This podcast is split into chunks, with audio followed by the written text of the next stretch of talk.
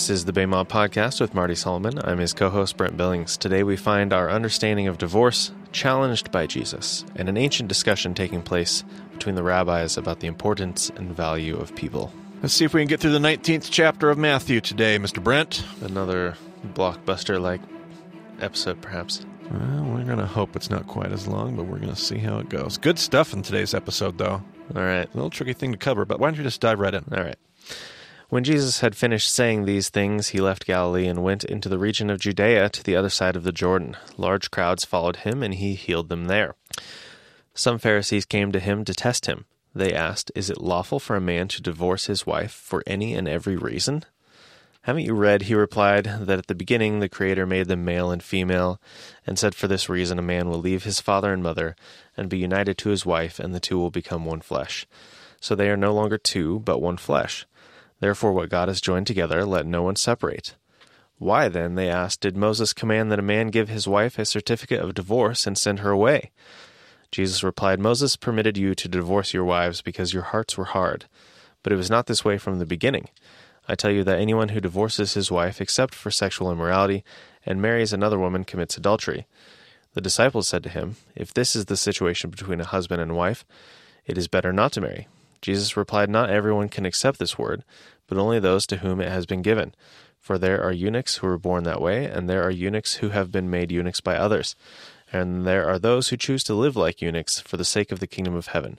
The one who can accept this should accept it. All right, so Jesus ends up being challenged on the issue of divorce. Now, we say challenged, and that's we should point out here it says that the Perushim, the Pharisees, came to test Jesus. Now, sometimes there is a test where they are actually trying to trap Jesus. Oftentimes, this is a collaboration between the Sadducees, the Zadukim, and the Perushim, and they're working together to try to trap Jesus for the purpose of condemning him, possibly executing him, getting rid of him, whatever you want to, however you want to word that. But then there are just there's just the rabbinical um, art of engaging in critical thought. It's potential, there's a potential here that the Pharisees are just simply wanting to test Jesus. He's been creating some waves, and this guy didn't have his PhD from Harvard, and he's working, he's kind of coloring outside the lines. And so they come to test him. Now, they test him with one, I think we've mentioned it before. Brent, we've talked about the eight great debates. There were eight big debates that the rabbinical world was having, and those debates were. Um, it was the discussion fodder that illuminated how you interpreted the scriptures. And so there were there were eight debates. One of them was on divorce. Now these debates were really testing two major schools of thought. I think we've referenced them in passing. It's time to reference them again. One dominant school of thought in Jesus' day, about 40 years before Jesus, there were two rabbis. Their name was Shammai and Hillel. And they represented the two ends of a rabbinical discussion, two ends of a rabbinical spectrum. On the one hand, you had Shammai. Now, Shammai, if you asked Shammai about his yoke, what is your yoke? Jesus said, My yoke is easy, my burden is light. Shammai, what is your yoke? A rabbi's yoke is how they interpret the text, how they interpret the scriptures. It's essentially the lens through which you look a pair of glasses, so to speak. And those that those that prescription, that prescription lens is made up of two commandments. Now everybody agreed on the first commandment, I believe we've talked about before. What was that commandment, Brent? Love God. Love the Lord your God with all your heart, soul, and might. Um, and then you had the uh, the second commandment is always the one that was argued about because everybody agreed on the first, but the second commandment really ended up being your filter. It was your lens through which you would interpret the scriptures. And so if you asked Shammai, Shammai, what is your yoke? What are the two greatest commandments? Would be another way to test a rabbi or to ask them. You'll know Jesus was asked this. We'll talk about it later. What are the two greatest commandments, Shammai? Shammai would have said, what, Brent? Love God and keep the commandments. And keep the commandments. Particularly, which commandment do- dominated Shammai's thought? Sabbath. Obey the Sabbath. Now, that was really his lens, not of Sabbath keeping necessarily, but of obedience. Shammai had a yoke of obedience. He translated the scriptures through what God wants from you. What God wants more than anything else is obedience. So when you read the scripture, interpret it through the lens of obeying God's commandments, because that's what makes God's heart happy. It's not that Shammai would have said, I don't want you to love your neighbor. It's that Shammai would have said, loving your neighbor is only important in as much as it's about obeying God's commandments. So obedience is how I view it. Hillel was on the other side. And Hillel, if you would have asked him about his yoke, Hillel had a yoke of love. He would have said, Love the Lord your God with all your heart, soul, and might. And what else, Brent? And love your neighbor. And love your neighbor as yourself. If you remember, that sounds a little familiar. Who says that, Brent? Uh, Jesus says That that. would be Jesus. Now, Jesus wasn't the first person to say it because he was simply picking Hillel's side in the debate. When people asked him what's the greatest commandments, he took Hillel's side and, in fact, kind of bumped it up some more. But we'll talk about that some other time. But Jesus almost always took Hillel's side. However, on this story today, it's the only instance in the gospel accounts that we have where Jesus takes Shammai's side. Jesus always sides with Hillel, usually takes Hillel and kicks it up a notch, goes even further than Hillel would go. He's even more progressive than Hillel would be, more um, provocative in his stance. But this is the one time where Jesus takes Shammai's perspective. So, what's going to give here? This wrestling match will actually be very important to us if we properly understand a very important teaching. Divorce is obviously very important, and it's a prevalent topic in our world, Brent, your world, my world, all those things in our culture. And dealing with this teaching appropriately greatly impacts people's lives and their hearts. Yeah, I, at various, I have lots of divorces in my family, as is very common for probably just about any family Absolutely. in America. Yep. Uh, I don't know worldwide if divorce is as common as this is here, I'm not sure about world stats on that. It's a good question. but either way, it's very common. And at various times, I have I have struggled with this and other passages uh, in Scripture that that discuss divorce, and just right. Because we use felt the teaching. very uncomfortable and and like Yeah. ah, just Right. Because we often use the teaching to just like heap on the shame and the guilt. Maybe directly, but definitely indirectly.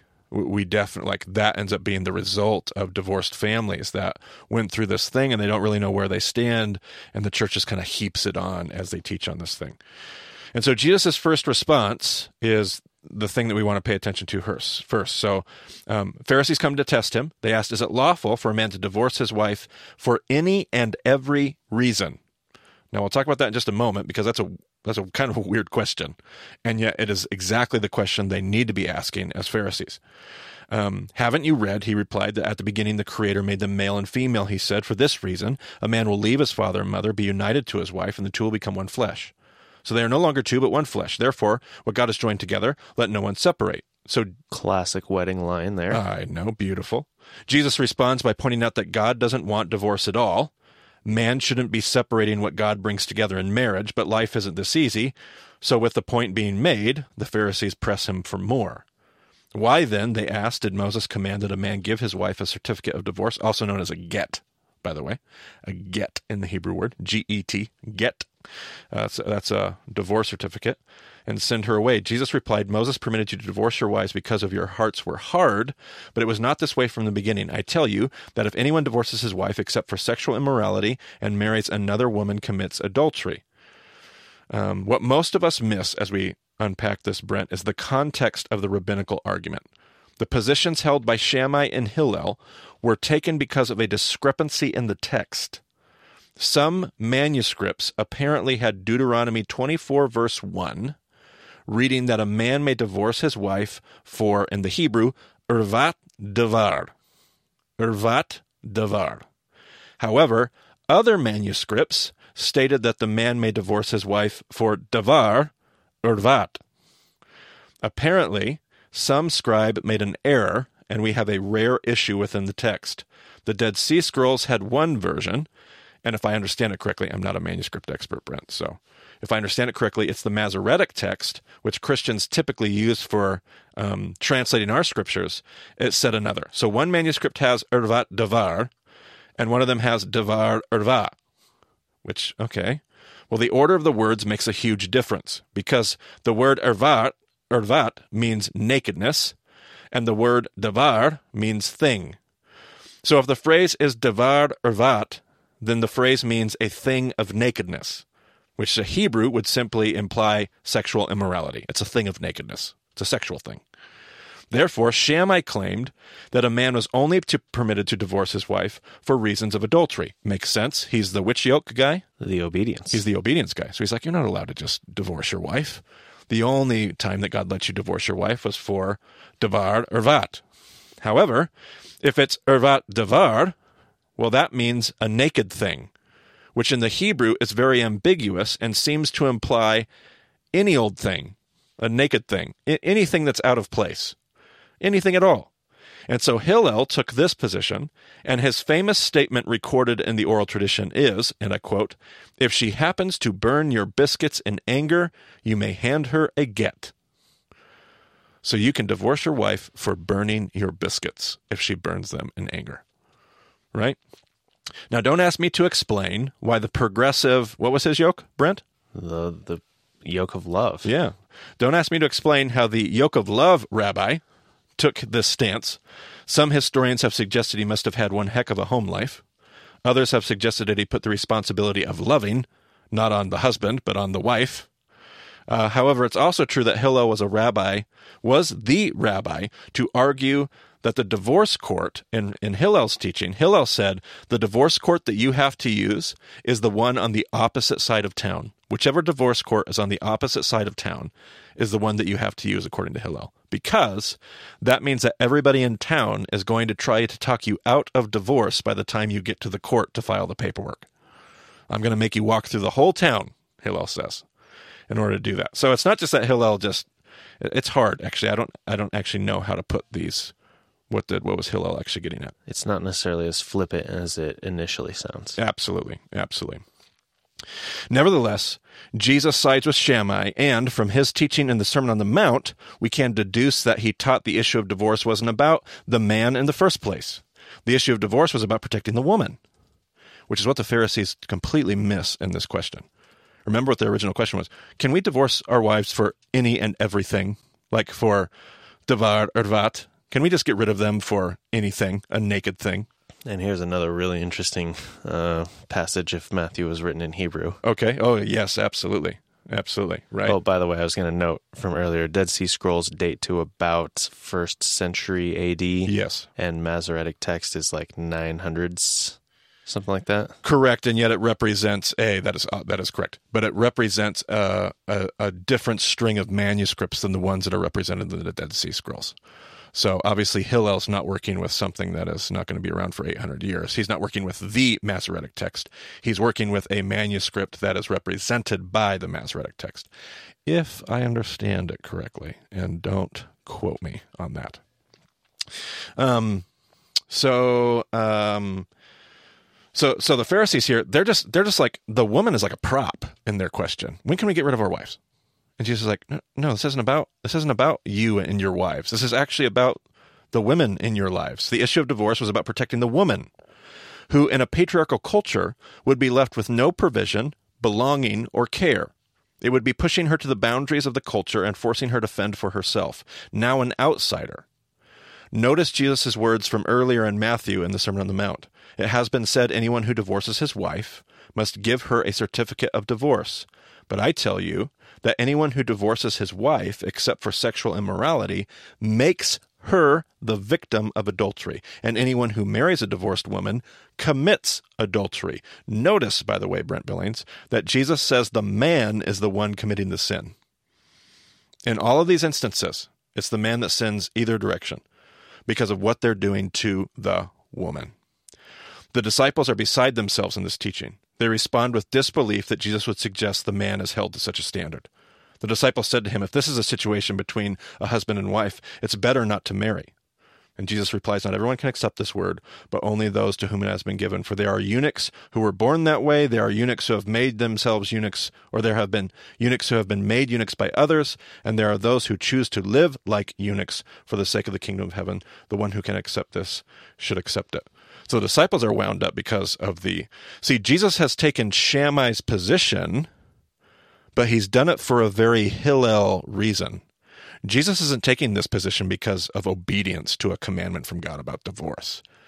Jesus is taking this position about what men are called to do for women in this ancient patriarchal world. He says, You are not allowed to treat them like property that you can just get rid of if she burns your biscuits or if there's adult. No, no, no, no. You have to actually treat her as a full fledged human being, which in their patriarchal world, the disciples are like, You got to be kidding me. And Jesus says, No, that is exactly what the call is. This is exactly what the call is. And yes, you can live a single life. This is a hard teaching. Not many can do it. The kingdom is a way of love. Some notes I've written here. The way of love is a hard way. Marriage is the most intense experience of dying to self and serving the other. I have heard and witnessed this passage being used time and time again to condemn divorced parties, mostly women, by the way, in the church, who are on the pushed aside party. We let them know on no uncertain terms that they have disobeyed God through their unacceptable divorce. May God help us to redeem the heart of Jesus in this teaching, who was not trying to establish a moral standard of holiness, but a measure of protection for those pushed to the margins. In this very conversation, it is easy to see Jesus, to see that Jesus recognizes the reality of divorce in this life because we are broken and selfish and stubborn because true reconciliation reconciliation requires how many parties, Brent? Two. It's got to have two. How often is that going to work out in marriages that are struggling? Having two parties totally on the same page. That's going to be tricky. That's not easy. Divorce will be a reality that we have to deal with but it should not be taken lightly and it should never be used to oppress other human beings. They should be protected. We should help them find healing and restoration. Just always has irritated me that this teaching of Jesus gets used to actually commit the very sin that Jesus is actually fighting against with the Pharisees a mistreatment of the women, especially in divorce situations. And that's not to say that the man's always to blame for a divorce but it is to say we often take advantage of people in a very vulnerable situation to heap on the shame and the guilt, using a teaching that was designed to protect them when they needed to be healed and restored. But nevertheless, we got some more in chapter 19, Brent. Then people brought little children to Jesus for him to place his hands on them and pray for them, but the disciples rebuked them. Jesus said, Let the little children come to me, and do not hinder them, for the kingdom of heaven belongs to such as these. When he had placed his hands on them, he went on from there. It feels to me like chapter 19. And I believe chapter 18 was one of those discourses that the Bible Project spoke of, but I would have to go back and check. It feels like chapter 19, Jesus has an agenda of sorts where he is trying to talk about the importance of people that a religious culture and a worldly culture puts less value on. So in the teaching on divorce, it's about women, a whole group of people that culture pushes aside.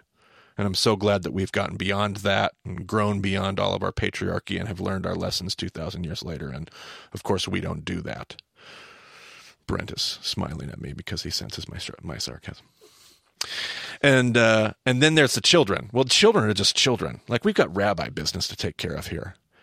And Jesus like again steps in and says, "You don't like if you don't see the value of of human beings just because they're human beings, if you can't see the value of women, if you can't see the value of children, you're missing the whole point of the kingdom of God. So do not hinder them. Let them come for me. Let them come to me because the kingdom of, of heaven belongs to people like this. It's not just for the Pharisees and the scholars and the trained and the disciples. This is a this is a kingdom that's for all of these people, especially those that have been pushed to the fringe, the fringes and have been devalued by so many other people. The mumser in a lot of ways. I almost wonder if this is a response to what we saw in chapter 18, where it's like, is the children he's talking about? Is he talking about the disciples? Is he talking about all of the children in the area? And, sure. And the disciples thought, oh, well, he's talking about us. Ooh, great point. And then these other kids come in, and the disciples are like, no, no, no, no, we got we got stuff to do here. And Jesus like, no, no, no, I meant them too. Right. Absolutely. That'd be a great little twist on what their experience could be. Absolutely. The Love time it. the time is a little ambiguous, but it uh-huh. seems like based on the the flow of the language that we're not that far removed from right. from the stories of chapter 18. Because it could have been easily seen by them in chapter 18 like the child was a prop. Like I'm pulling the child into me and I'm just kind of like using the child to tell you what you need to be like because I don't want you to stumble. So and now Jesus is like, no, no, no, you didn't get it. Like the child was not just a prop. The child was a child, and that's why I chose the child, is because these are the people that the kingdom of God is made up of. Really great point. I love that. Just then a man came up to Jesus and asked, Teacher, what good thing must I do to get eternal life? Why do you ask me about what is good? Jesus replied. There is only one who is good. If you want to enter life, keep the commandments. Which ones? he inquired. Jesus replied, You shall not murder, you shall not commit adultery, you shall not steal, you shall not give false testimony, honor your father and mother, and love your neighbor as yourself. Right. I find this interaction to be really interesting. This guy, this rich, this rich man. Let's see what does it say here. A man came up to Jesus. We're told later that he's rich. He's a man of great wealth. It's going to be in verse 22. So this rich man comes up to Jesus. I want to. I want to experience olam haba in the Hebrew. I want to experience eternal life. And it seems like he's even like. I don't know exactly how to interpret this whole good thing, but he's kind of working this. Hey, good teacher. And Jesus is like, hey, quit making this about me as a teacher. And let's just talk about the thing that we know to be true God, His words, His commandments. You know, obey the commandments. He responds with, which ones? And I want to know why Jesus lists the ones that he lists. Because he goes to the Ten Commandments and he lists number six, seven, eight, nine. He then jumps back to five and tacks on love your neighbor as yourself. Now, what's the one that I would have expected, Brent? I would have expected which one? You'd think number 10 after 9. Absolutely. I would expect 6, 7, 8, 9, 10, which would have been what was number 10? Uh, do not covet. Yeah, don't covet. Don't want somebody else's life. And yet he doesn't. And we kind of know where the story is ending. This is a guy who has great wealth. So why is it that Jesus says, and then honor your father and mother? There's actually a great teaching, by the way. We won't be going over it here, but we're going to link it in our show notes. Rabbi David Fohrman, years ago, and then he's redone it a few times. So we've linked a whole page that he has at Aleph Beta um, on Ten Commandment teachings. I believe it's the first three towards the top that are the ones that I would want to watch if I were you. Those are the video sessions. The video sessions. And what Fohrman is going to show is how the two tablets are designed to parallel each other. We might have done this briefly in session one. I cannot remember. But he's going to talk about how the, we got 10 commandments, two tablets. It's not four and six, it's actually five and five. Five commandments on the first tablet, five commandments on the second tablet, and they're parallel each other. In a sense, they're almost like a chiasm, but a parallelism, not inverted. So one corresponds to six, two uh, to seven, three to eight, four to nine, and five to ten, and those correspond. And they're joined together by a great meta principle, so to speak. Now, what I find so interesting is Jesus nails every single parallel and then tacks on loving your neighbor. But he doesn't he doesn't do number 10, he does its parallel, number 5, which Fohrman will go on to teach if you listen to those teachings that the commandment honor your father and mother is essentially a commandment to be satisfied with the life that you have. That's why it's parallel as what commandment, Brent? Do not covet. Don't covet, because if I'm coveting, I'm what? You, you're not satisfied. You want more. You want you're saying I should have a better lot than I have now. And why would I not honor my father and mother? Because I wish that I had a different life. And Jesus is saying, don't wish for a different life. Be satisfied with the lot that you have right now in this life. And so here's this man with great wealth. And Jesus is saying, You want to experience eternal life? Obey the commandments. Treat other people well. Be satisfied with the life that you have and love your neighbor as yourself. And his response is what? Go and pick up where you left off, Brent. All these I have kept, the young man said. What do I still lack? Jesus answered, If you want to be perfect, go, sell your possessions and give to the poor, and you will have treasure in heaven. Then come, follow me. When the young man heard this, he went away sad because he had great wealth. And now that I have this back part of the story, I wonder if I get some insight into why Jesus chose the commandments he did. Because if this man has that much wealth, well, the last thing he probably thinks he deals with is what, Brent? He's not coveting. He's not coveting. He has everything. Like he has the life that everybody else covets. So that's not his problem. So he's like, hey, Jesus, I've kept all these things. And I think sometimes we as Christians read it and we're like, oh man, what a liar. He's such a sinner. He hasn't kept all those commandments. But I, I trust him. Like, I believe this guy's probably a really righteous rich dude. Like, he's kept the commandments. And he's like, But Jesus, I'm still not experiencing eternal life. Like, what more is out there? And Jesus is like, Listen, if you're not experiencing eternal life, then get rid of all that wealth that you have, sell all your possessions, and give it to the poor, and then come and follow me. And it doesn't say, by the way, that he didn't do it. It says he went away sad because he had great wealth. I always have wanted to know what the ending to his story was. Did he go away sad, pray it over, think it over, and decide to sell everything and become one of the 72 that followed Jesus? We don't know. I don't know. Maybe he didn't. Maybe he didn't get rid of any of it. But it's this interesting interaction, and it leads Jesus into the last part of his teaching here in the rest of this chapter. Go ahead. Well, and I wonder real quick. So the the, the commandment honor your father and mother that's not the full commandment the full commandment is honor your father and mother so that you may live long in the land the lord your god is giving you that's great is his is his life just like like hey you gotta you gotta if you want to live long if you want to have this eternal uh, life fulfillment of Yeah. eternal life this you know right and i wonder if that's what jesus was actually getting at originally. Like i wonder who his father and mother was. I wonder what legacy his dad left behind. I wonder where all this wealth came from. I wonder if there was this thing that he wasn't tapping into that he should have as he honored father and mother and just was missing and jesus just pokes at it and finally drives it home. Who knows? But yeah Then Jesus said to his disciples, Truly I tell you, it is hard for someone who is rich to enter the kingdom of heaven. Again, I tell you, it is easier for a camel to go through the eye of a needle than for someone who is rich to enter the kingdom of God. Which let's just uh, whole dispel the whole camel eye of the needle thing. There's a whole teaching that the eye of the needle in the gates of Jerusalem is a small door in the side of the gate, and a camel had to get all of the had to take all of the bags off of its humps and had to get down on its knees because it was the only way it could fit through the quote unquote eye of the needle. And the camel had to shimmy its way on the knees. And so some people have taught this means that a rich person has to get rid of their wealth and get down on their knees in prayer and shimmy their way into the kingdom of God. It is difficult, but it is possible. A wonderfully poetic teaching. It's just not built in any historicity. It's just there's no there's no history behind it. But There's, there's no little door. no, makes for a wonderful little devotional tidbit on the internet, but just not backed up by any good scholarship. That's not how the gates worked back in their day. Nevertheless, it means really what it says harder for a camel to go through the eye of a needle. Darn near impossible, which is how which is what's going to spark the disciples' response. Go ahead. When the disciples heard this, they were greatly astonished and asked, Who then can be saved? Jesus looked at them and said, With with man this is impossible, but with God all things are possible. Peter answered him, We have left everything to follow you. What then will there be for us? Jesus said to them, Truly I tell you, at the renewal of all things, when the Son of Man sits on his glorious throne, you who have followed me will also sit on twelve thrones, judging the twelve tribes of Israel. And everyone who has left houses, or brothers, or sisters, or father, or mother, or wife, or children, or fields for my sake will receive a hundred times as much, and will inherit eternal life. But many who are first will be last, and many who are last will be first. And of course, whenever Jesus opens his mouth, one of the questions that I always want to teach myself and our listeners to ask is what, Brent? Uh, what is he referencing? Yeah, there's got to be something in the text, right?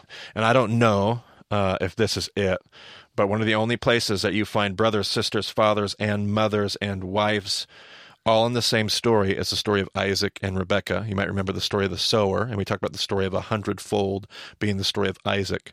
So, is one of Jesus's kind of remez teachings here as he talks to his disciples, especially from a family that had great wealth Abraham, Isaac, these are families that had great wealth and him saying, "Listen, you," which fits, if it is the right remez, fits the whole interaction he's had with the rich, the rich young man here, because he, he tells the rich young man basically, love other people, be hospitable, be radically generous with all of your stuff, which is exactly what who and who did, Brent.